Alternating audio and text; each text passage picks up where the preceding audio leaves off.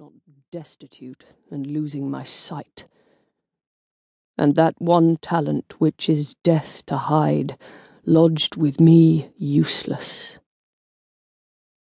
Christina could see him blinking behind the thick lenses, and saw the glint of tears that were always embarrassingly ready these days, especially when he quoted Milton's sonnet about going blind.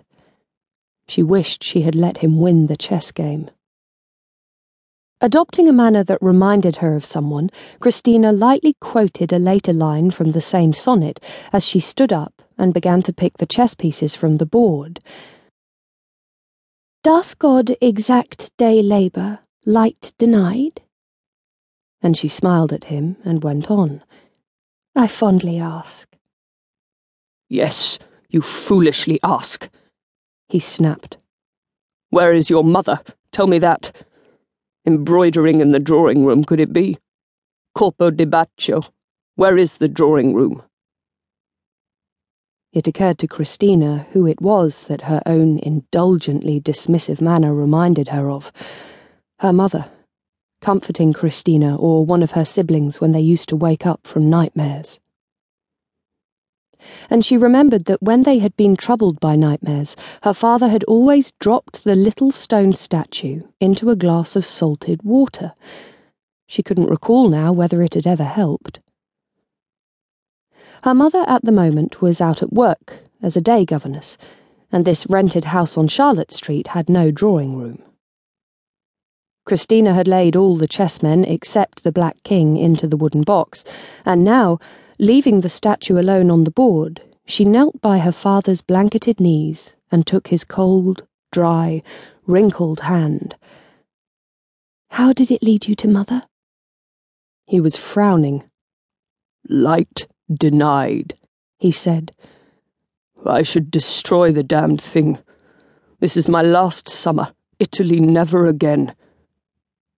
She blew a strand of hair back from her forehead I won't listen to you when you talk like that. Again, she reminded herself of her mother, as if she were the parent now, and her father had become a petulant child.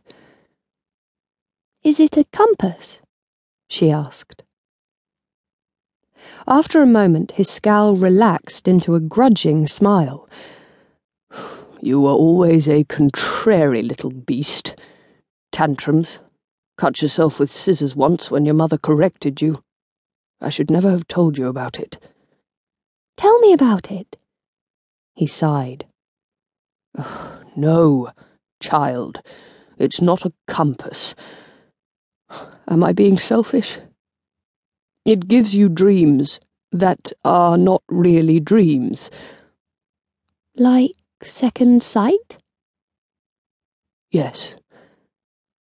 I knew about statues from my days as a curator of ancient statuary at the Museum of Napoli. Some of them are not entirely lifeless, and I belong to the Carbonari there, who also know more than a little about such things.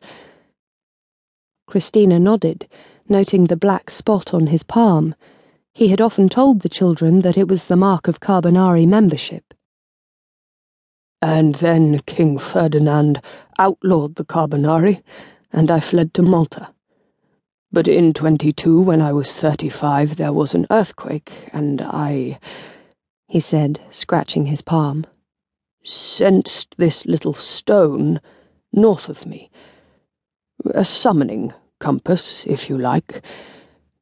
I sailed east of Sicily, past the Gulf of Taranto and Apulia, many perils, all the way up the east coast of Italy to Venice, following the the dream song that led me to find him. He nodded toward the tiny lone figure on the chessboard. In the possession of an ignorant Austrian soldier.